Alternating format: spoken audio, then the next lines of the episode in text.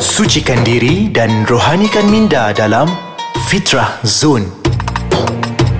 بسم الله الرحمن الرحيم الحمد لله رب العالمين وبه نستعين والعاقبة للمتقين اللهم فقهنا في الدين وعلمنا التأويل وجعلنا من عبادك الصالحين. اللهم افتح علينا بفتوى العارفين وارزقنا فهم النبيين وزدنا علما نافعا ولسانا ذاكرا وقلبا خاشعا وعملا متقبلا ورزقا حلالا طيبا واسعا. Amin. Para pendengar yang dimuliakan, Alhamdulillah kita bertemu pada episod yang ke-10.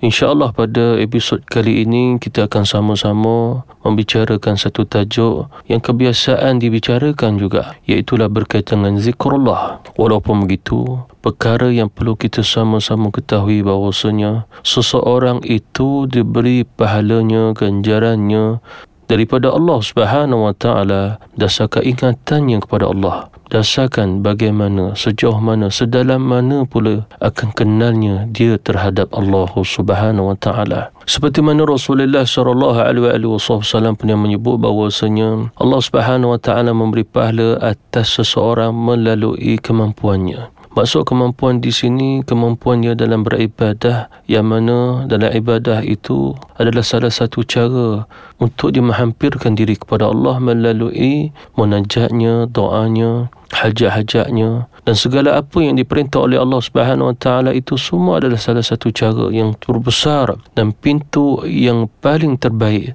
jalan yang benar jalan yang lurus untuk kita sampai kepada Allah Subhanahu Wa Taala para pendengar yang dimuliakan oleh Allah Subhanahu wa taala. Zikir.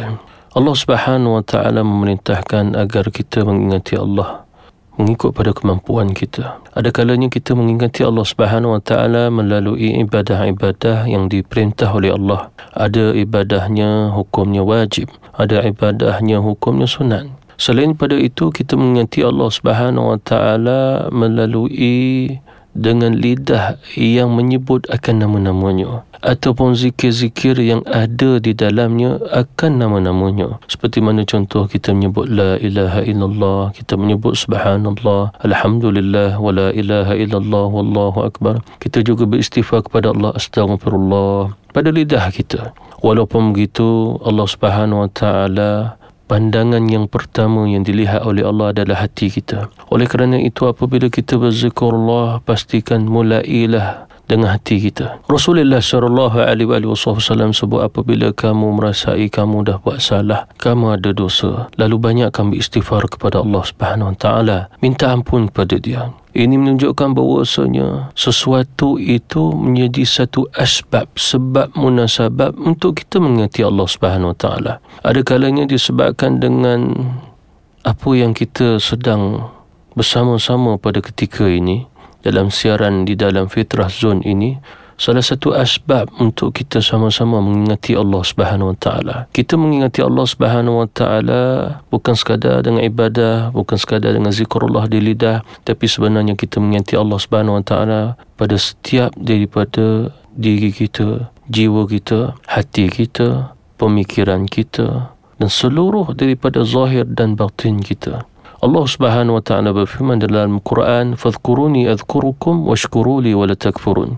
maka ingatlah aku aku akan ingat kamu dan bersyukurlah kepadaku jangan kamu kufur yakni dengan nikmat-nikmatku ini menunjukkan bahawasanya Allah Subhanahu wa taala memerintahkan kita untuk ingatnya lalu dia akan ingat kita walaupun begitu Allah Subhanahu wa taala dia menggerakkan hati kita untuk mengingatinya kerana kasih sayangnya kepada kita. Sehingga akal kita pemikiran kita tidaklah kita mengingati melainkan hanya Allah. Ini semua adalah satu pintu hidayah satu pintu hadiah daripada Allah Subhanahu wa taala yang sungguh-sungguh besar kepada hamba-hambanya. Tak kala mana kebanyakan manusia dalam keadaan sibuk dan keadaan lalai pada ketika itu pula Allah Subhanahu wa taala mengingati kita. Jadi insya-Allah fitrah zon akan akan bersambung lagi selepas ini.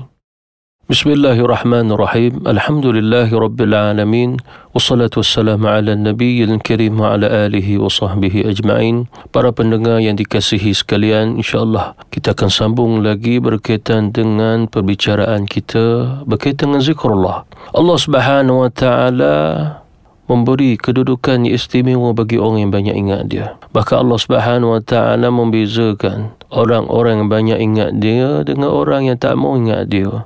Ada orang yang tidak ingat dia langsung. Allah Subhanahu Wa Taala perintah bagi orang beriman agar mengingati Allah dengan sebanyak-banyaknya agar kita dibeza dengan orang-orang yang tidak beriman kepada Allah Subhanahu Wa Taala. Selain pada itu Allah Subhanahu Wa Taala juga mengingatkan hati kita agar di dalam hati kita juga mengingati Allah Subhanahu Wa Taala. Disebabkan kadang-kadang sifat ataupun jiwa yang tidak tenang itu dia bermula daripada hati dan tentunya kalaulah hati kita di situ adanya Allah, ingatan kita, zikrullah kita ada di dalamnya, insya-Allah Allah Subhanahu wa taala akan menyembuhkan hati kita daripada sifat-sifat itu.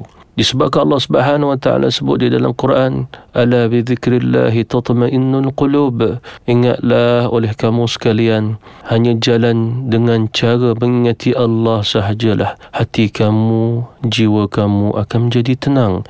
Ini menunjukkan apabila kita mengingati Allah Subhanahu wa taala dalam hati kita, ada syifa, ada penawar yang dikurniakan diberikan oleh Allah Subhanahu wa taala. Seperti mana Quran itu sendiri, dia adalah syifa. Kita mendengar Quran, menghayatinya tadabbur. Bagaimanakah Allah Subhanahu wa taala berbicara dengan kita? Yakni dengan Quran. Dan bagaimana pula kita berbicara dengan Allah Subhanahu wa taala? Juga dengan Quran. Setiap ayat Quran itu ada lafaznya ada ayatnya adalah untuk kita sama ada secara umum ataupun khusus selagi mana dia berbicara tentang hamba-hambanya untuk mengingatinya tentu ayat itu juga adalah untuk kita. Walaupun mungkin ayat itu berkaitan dengan kisah-kisah para nabi pada zaman Bani Israel ataupun Nabi-Nabi yang terdahulu ribuan tahun yang terdahulu. Akan tetapi ini menunjukkan bahawasanya kalau pada zaman yang terdahulu para Nabi Rasul mengingatkan umatnya agar sentiasa selalu banyak akan mengingati Allah. Dan begitu jugalah baginda Rasulullah sallallahu alaihi wasallam juga membawa umatnya untuk banyak mengingati Allah. Kalau kita sibuk biar kita sibuk mengingati Allah. Kalau sekiranya kita gila biarlah kita gila dengan Allah Subhanahu wa yakni masuk gila dengan menyebut nama-namanya. Seperti mana sepasang kekasih apabila sering mengingati antara satu sama lain sering juga dia menyebut antara nama antara satu sama lain itu memanggil memanggilnya dan begitu juga apabila kita benar-benar mengasihi Allah, mencintai Allah dan kita juga merindui Allah, maka sebutlah nama-namanya.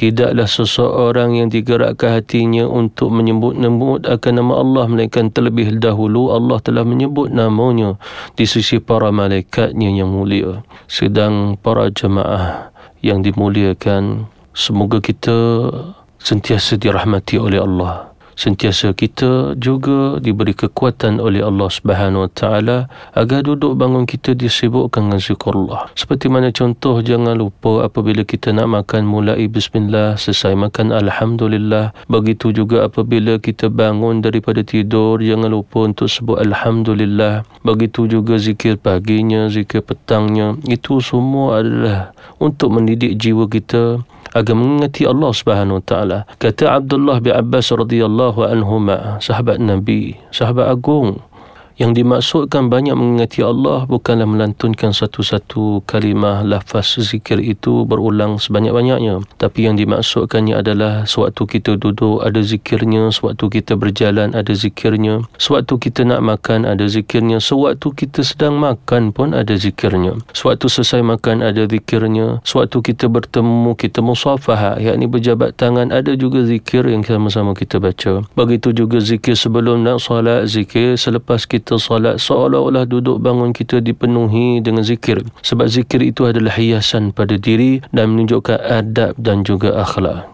jadi kita telah berada di penghujung siaran dalam Fitrah Zone. Semoga dengan apa yang telah kita sama-sama dengar, kita pelajari. Moga-moga Allah Subhanahu Wa Taala memberi tambahan ilmu kepada kita dan tidaklah yang kita amalkan melainkan berdasarkan ilmu yang telah kita pelajari dan kita sama-sama dengar. Semoga kita bertemu lagi insya-Allah. Wabillahi taufiq wal hidayah. Wassalamualaikum warahmatullahi wabarakatuh.